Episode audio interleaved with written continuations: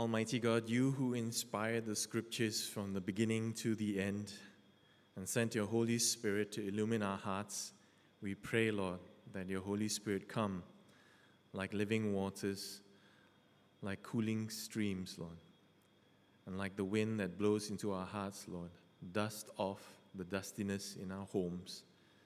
And may your Spirit reside in us to speak to us and grant us illumination and understanding.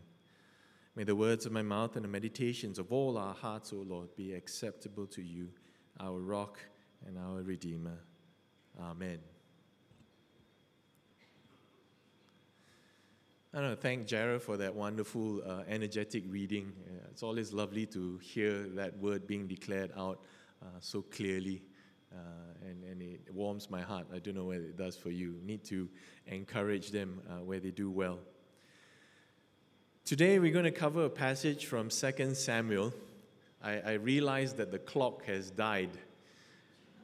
And, and, because the clock has died, I don't know how much time I'm going to take. so if somebody starts uh, looking at their watch very clearly, then I might know. But it's interesting, I, have uh, chosen this passage from the Old Testament, and in particular, a, a very, what you might call, very central, seminal passage that is very crucial for the Jewish nation and also about the, the whole concept and idea of the Messiah. Uh, this is one where it is uh, first being put in. But before I, I even touch that particular topic, I, I just want to help you try and place something in, in, in your mind. And so, my question for you is uh, maybe you might want to speak to the person next to you. When you were in school, when you were in school, I know some of you, it's like not that long ago. Which house were you in the school? I think most of you would understand what that means, okay? Which house were you, or which color were you? Maybe you just remember the color, you don't remember the house. Okay, ready? At the count of three, turn to the person next to you and uh, tell them. Ready? One, two, three.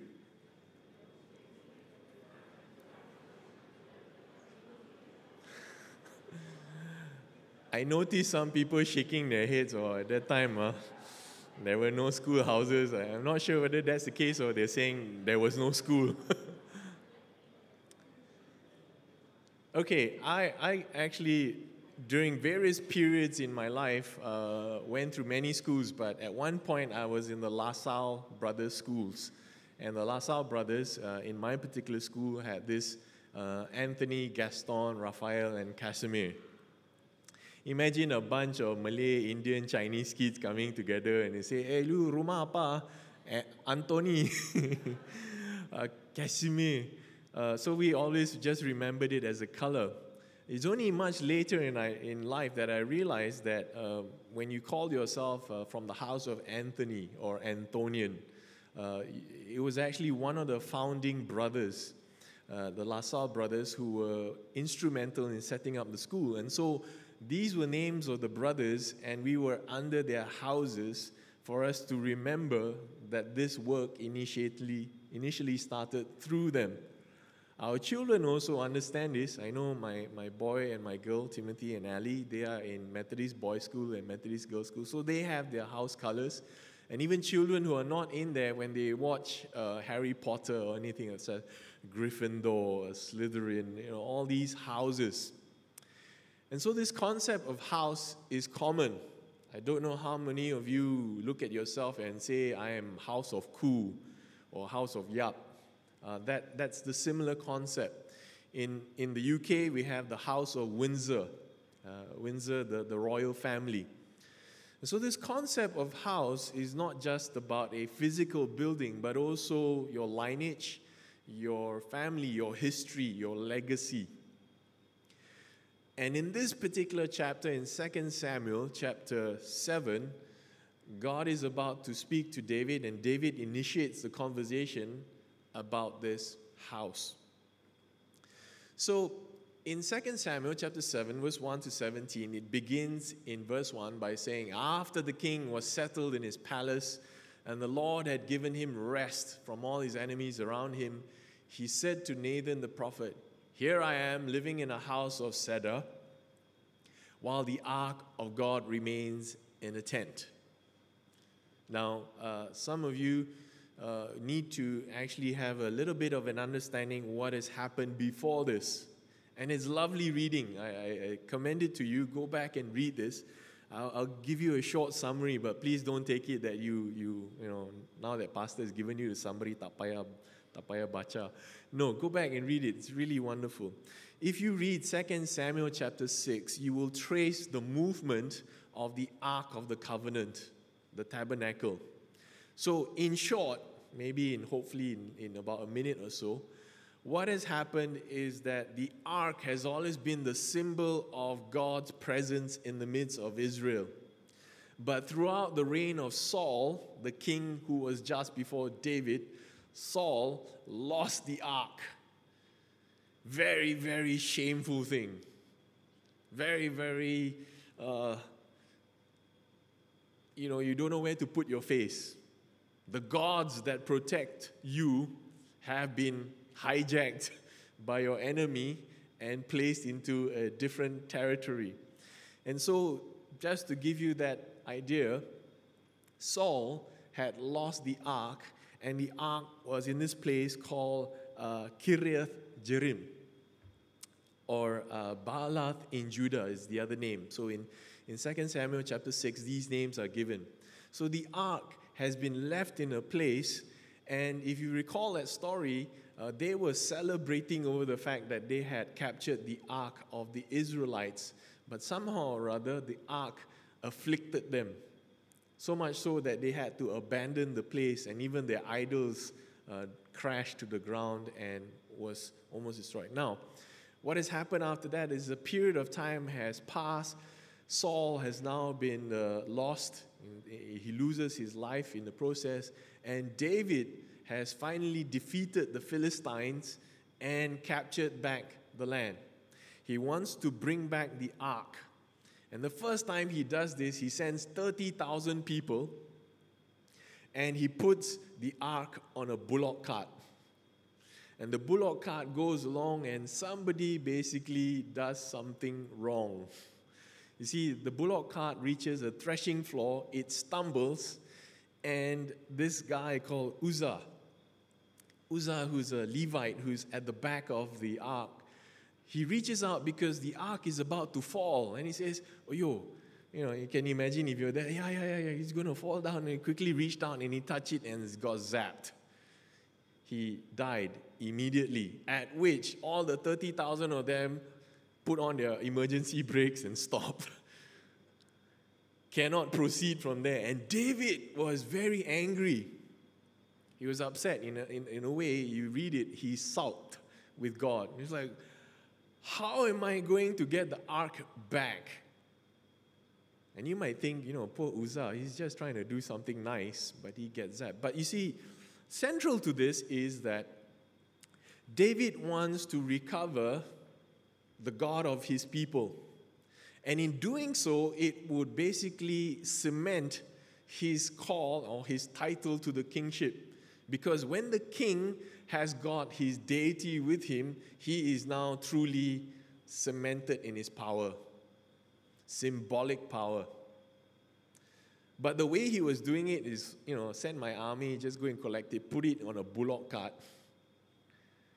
And the reason why it was wrong was because God had already given very clear instructions during Exodus and Leviticus how the ark was to be handled with great care with great attention to detail, not simply throw it into the back of a bullock cart and jalan. He was supposed to have all these Levites who were carrying it by hand. He was supposed to basically have a procession of people, particularly the Levites, who were supposed to attend to this. And so, after a period of time, people whispered in his ear. You see, what had happened was the ark they, they after Uzzah died, they kind of like said, we can't proceed anymore. Don't know if God breaks out against the rest of us because he's angry. All these 30,000 will be wiped out. And so they took it to this place called Obed Edom, the house of Obed Edom. And Obed Edom, somehow, for the three months when the ark was there, Obed Edom prospered. good man. He was taking care of it and he prospered, and people whispered in David's ear, Hi, Obed Edom doing very well because the ark is there. You better bring it back. And so he tried again. David tried again and he said, This time around, I will try and do this properly. So he checked the scriptures and all that, and the Levites went and they carried it by hand. But not only that, the king led the procession and he was dancing in a linen ephod. Now you might think, what kind of linen ephod is this? Uh, again, uh, I'm not going to tell you the whole story. Go read it. It's really interesting, it's very spicy.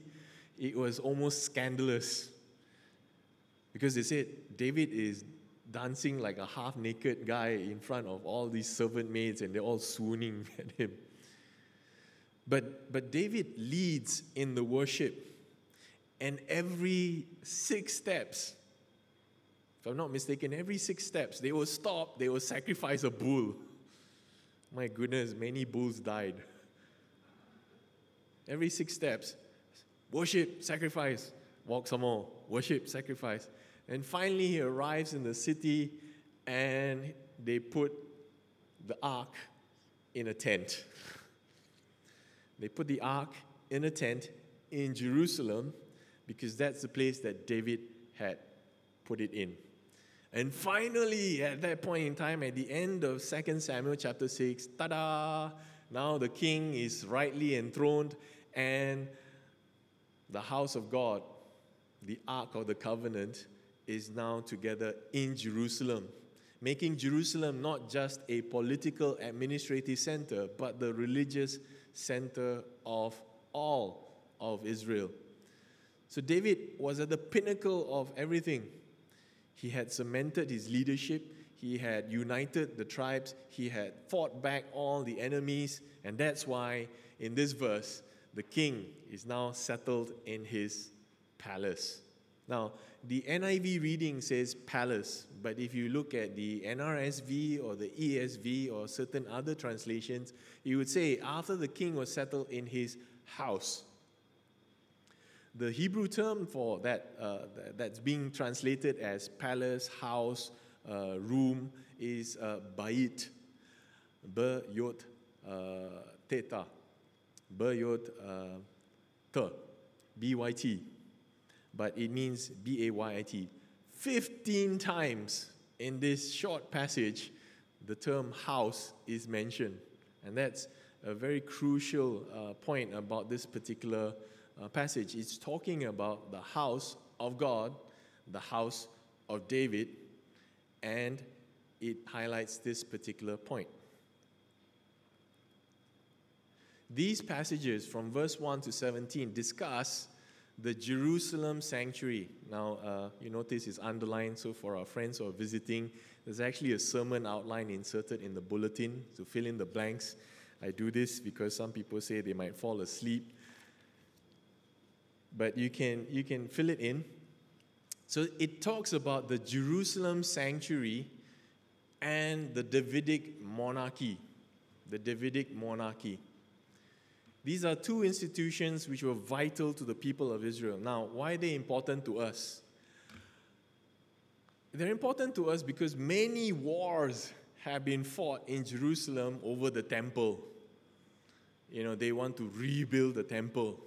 They want to re-establish the monarchy, the, the line of David. And so, you know, even in Malaysia, some people say, you know, I'm, I'm a Jew. I'm more a Jew than I am a Christian. Uh, and, and, we must go to Jerusalem and do this visit, you know, it's very sacred and so forth. Um, I need you to understand what has happened from a biblical theological uh, point. From a physical house what has that house and temple been transformed into? And how does that inform us about the way we should view Jerusalem, the temple, the line of David? Okay? So, this is a, a, rather pa- important passage in the Old Testament. So, after the end of that first two verses, uh, he tells this to Nathan, Nathan is the prophet in session at that time, and said, so Nathan said to the king, Go do all that is in your heart, for the Lord is with you. This term, for the Lord is with you, is a recurring term in this whole point about the kings. And in particular for David, the Lord is with you. New Testament Christians, right, when we say the Lord is with you, it means Emmanuel. God is with you. God is with us. So go do all that is in your heart, for the Lord is with you. Now, uh, you have your Bibles, go read it. Uh, that night, the word of the Lord uh, came and, uh, to Nathan saying, Go tell my servant David, this is what the Lord says Are you the one to build me a house to dwell in? So, what I'd like you to, to just listen out to is, is this term, house. Are you the one to build me a house to dwell in? I have not dwelt in a house from the day I brought the Israelites up out of Egypt to this day. I have been moving from place to place with a tent as my dwelling house. Okay. Wherever I have moved with all the Israelites, did I ever say to any of the rulers whom I commanded to shepherd my people Israel, Why have you not built me a bayit house of cedar? Cedar was like the, uh, you know, the the top kind of quality stuff that you can have at that time. And for those who, who understand a bit of the geography, uh, David had, con- uh, had conquered Lebanon as part of that, and they were famous for their cedars. And so now he has the conquest of war, he can use it to, to do the house. Now then, tell my servant David, verse 8, this is what the Lord Almighty says I took you from the pasture and from following the flock to be ruler over people of Israel. I've been with you wherever you've gone and have cut off all your enemies from before you. Now I will make your name great, like the names of the greatest men of the earth. Wow, that's a huge promise. Shepherd boy, the one who was kind of like left out until the prophet Samuel had to ask is there no other child, son in your family? And he says, Yes, there's one more. He's busy taking care of the sheep.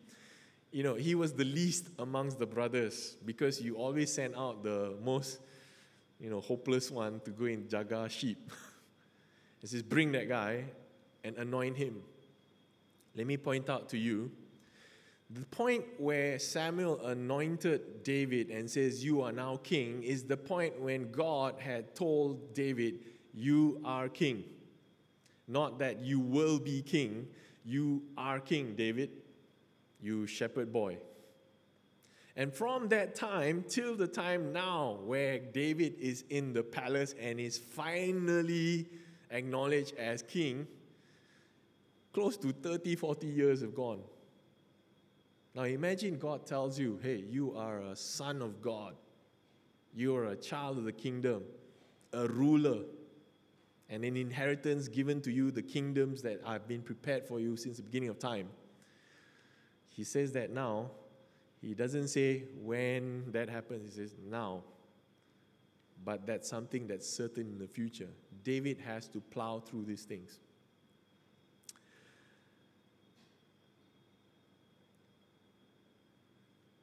Verse 10 I will appoint a place for my people Israel and plant them so that they may dwell in their own place and be disturbed no more.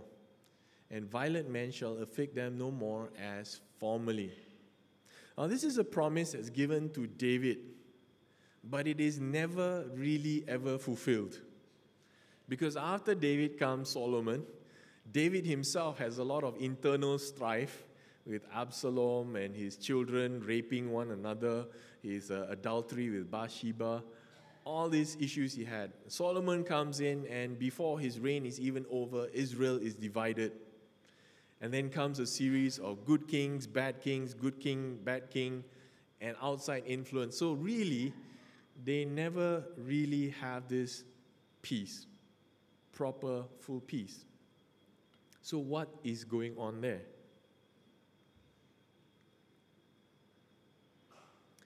2 Samuel, verse 13. Chapter 7, verse 13. Let me read that.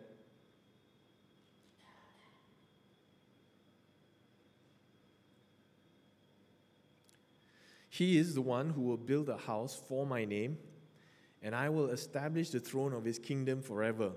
So we have here the situation where God tells David, You won't be able to build this. There are two other passages which tell us why David could not do this. One, you find in Chronicles.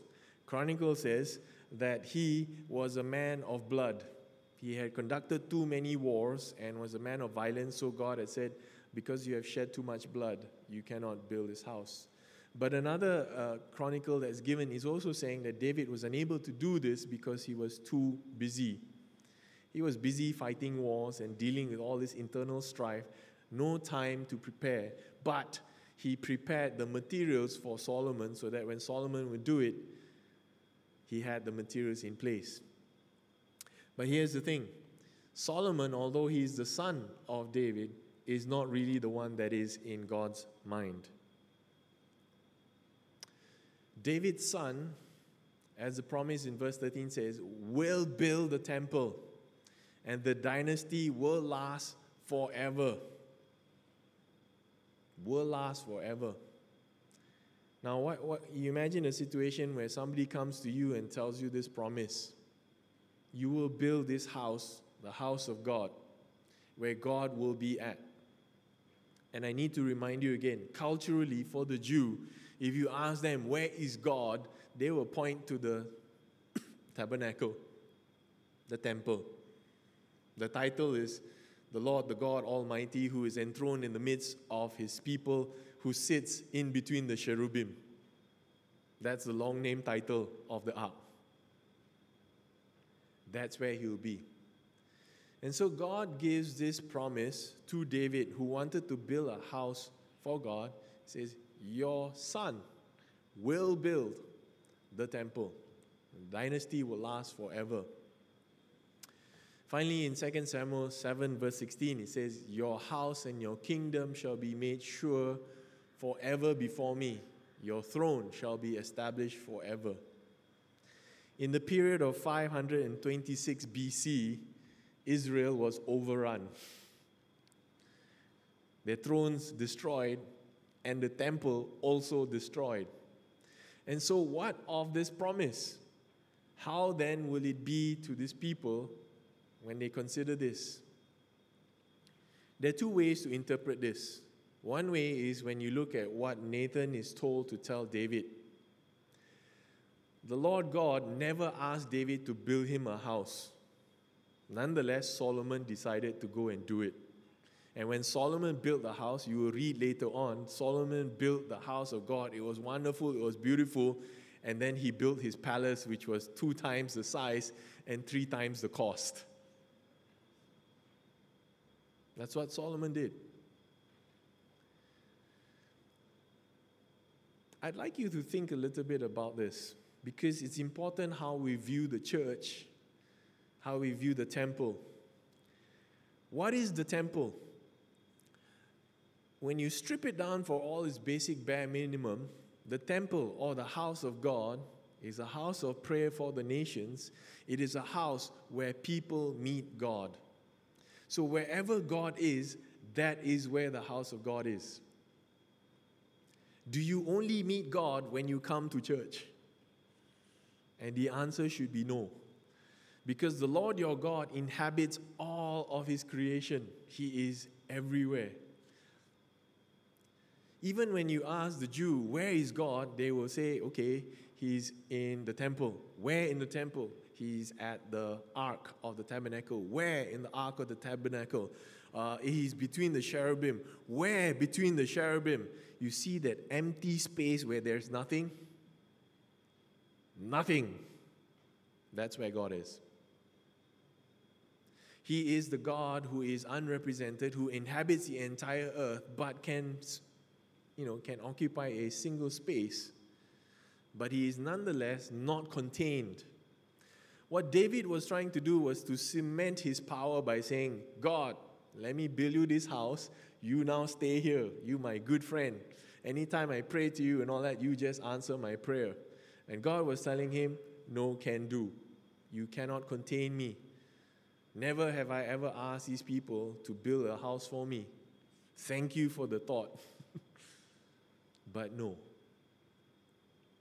And instead, God says, I will build a house, your house, your kingdom shall be made sure forever. He unites these two themes the house of God, the house of David, and the monarchy.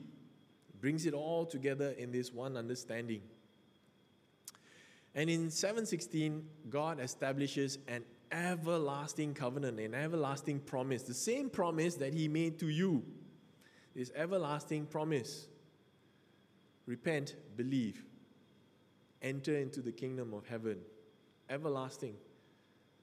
You are called children of God. Promise given now and is true now, but you may only realize it a lot later. What does this mean for us in this time and this period?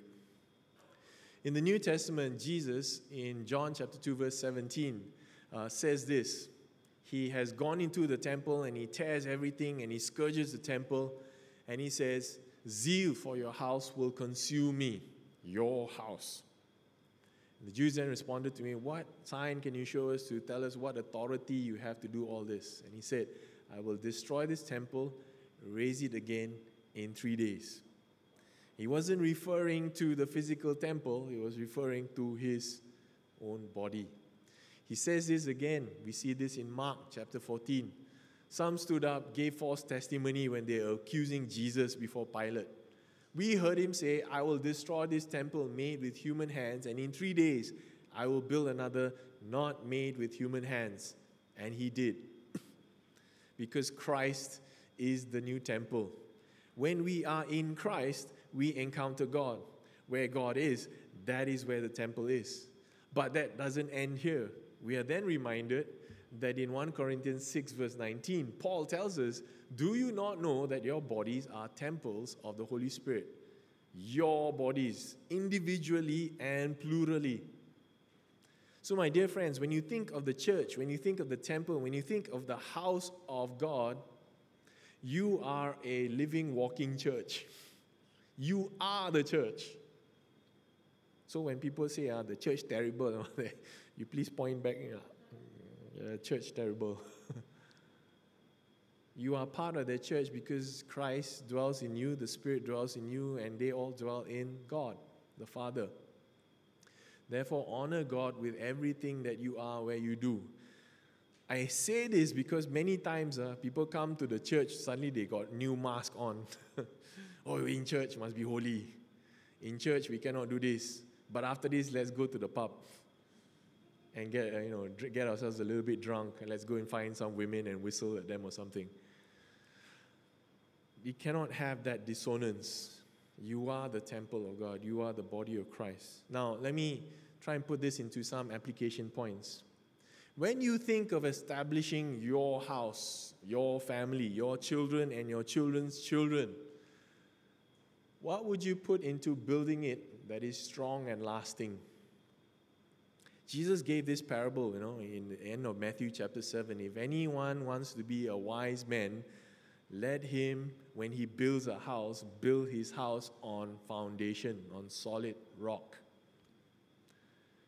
David had to build a house on solid rock.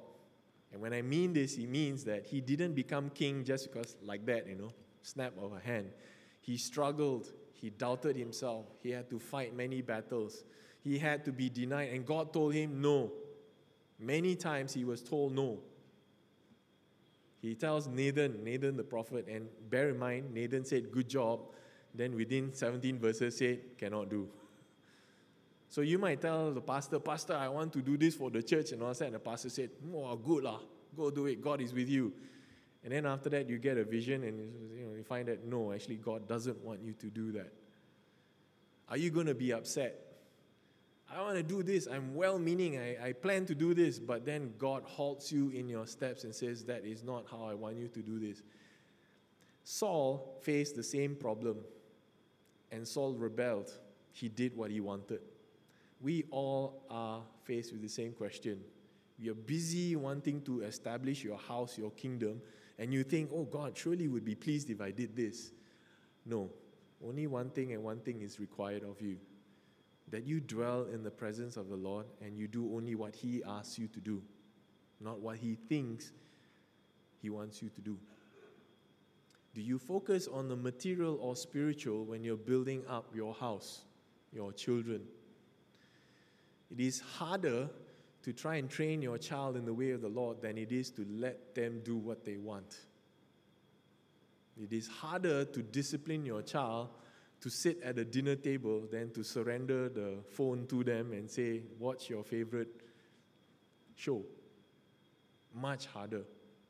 But how will we teach our children to defer their gratification in the same way David had to learn, I have to defer what I think is rightfully mine? What is the attitude you take in responding to God's rejection of your well intentioned needs or wishes? How will you respond? David was well intentioned. David had many things, and David may have said to his, himself, You know, I'm, I'm king, you know. Saul is a usurper, he has been dethroned. Let me just kill him, and I will be king, because God says, You will be king. Nowhere. He had many opportunities to kill Saul, and he says, No, never. Let it be known for me. How will you be faithful when things come before you that you want and you think is good? But God says, Not that way. Will you listen to Him? Sometimes for some people, it means saying no to a wonderful job offer.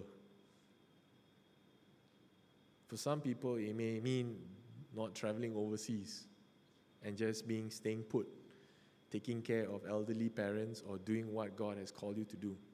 But for some people, it may mean uprooting themselves and going far away because God tells them, go.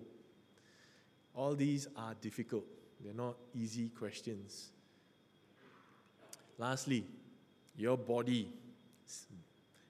Singular and plural means mine and all of us are the temple of God. What does it mean for you to be adopted as God's children and have God abide with you?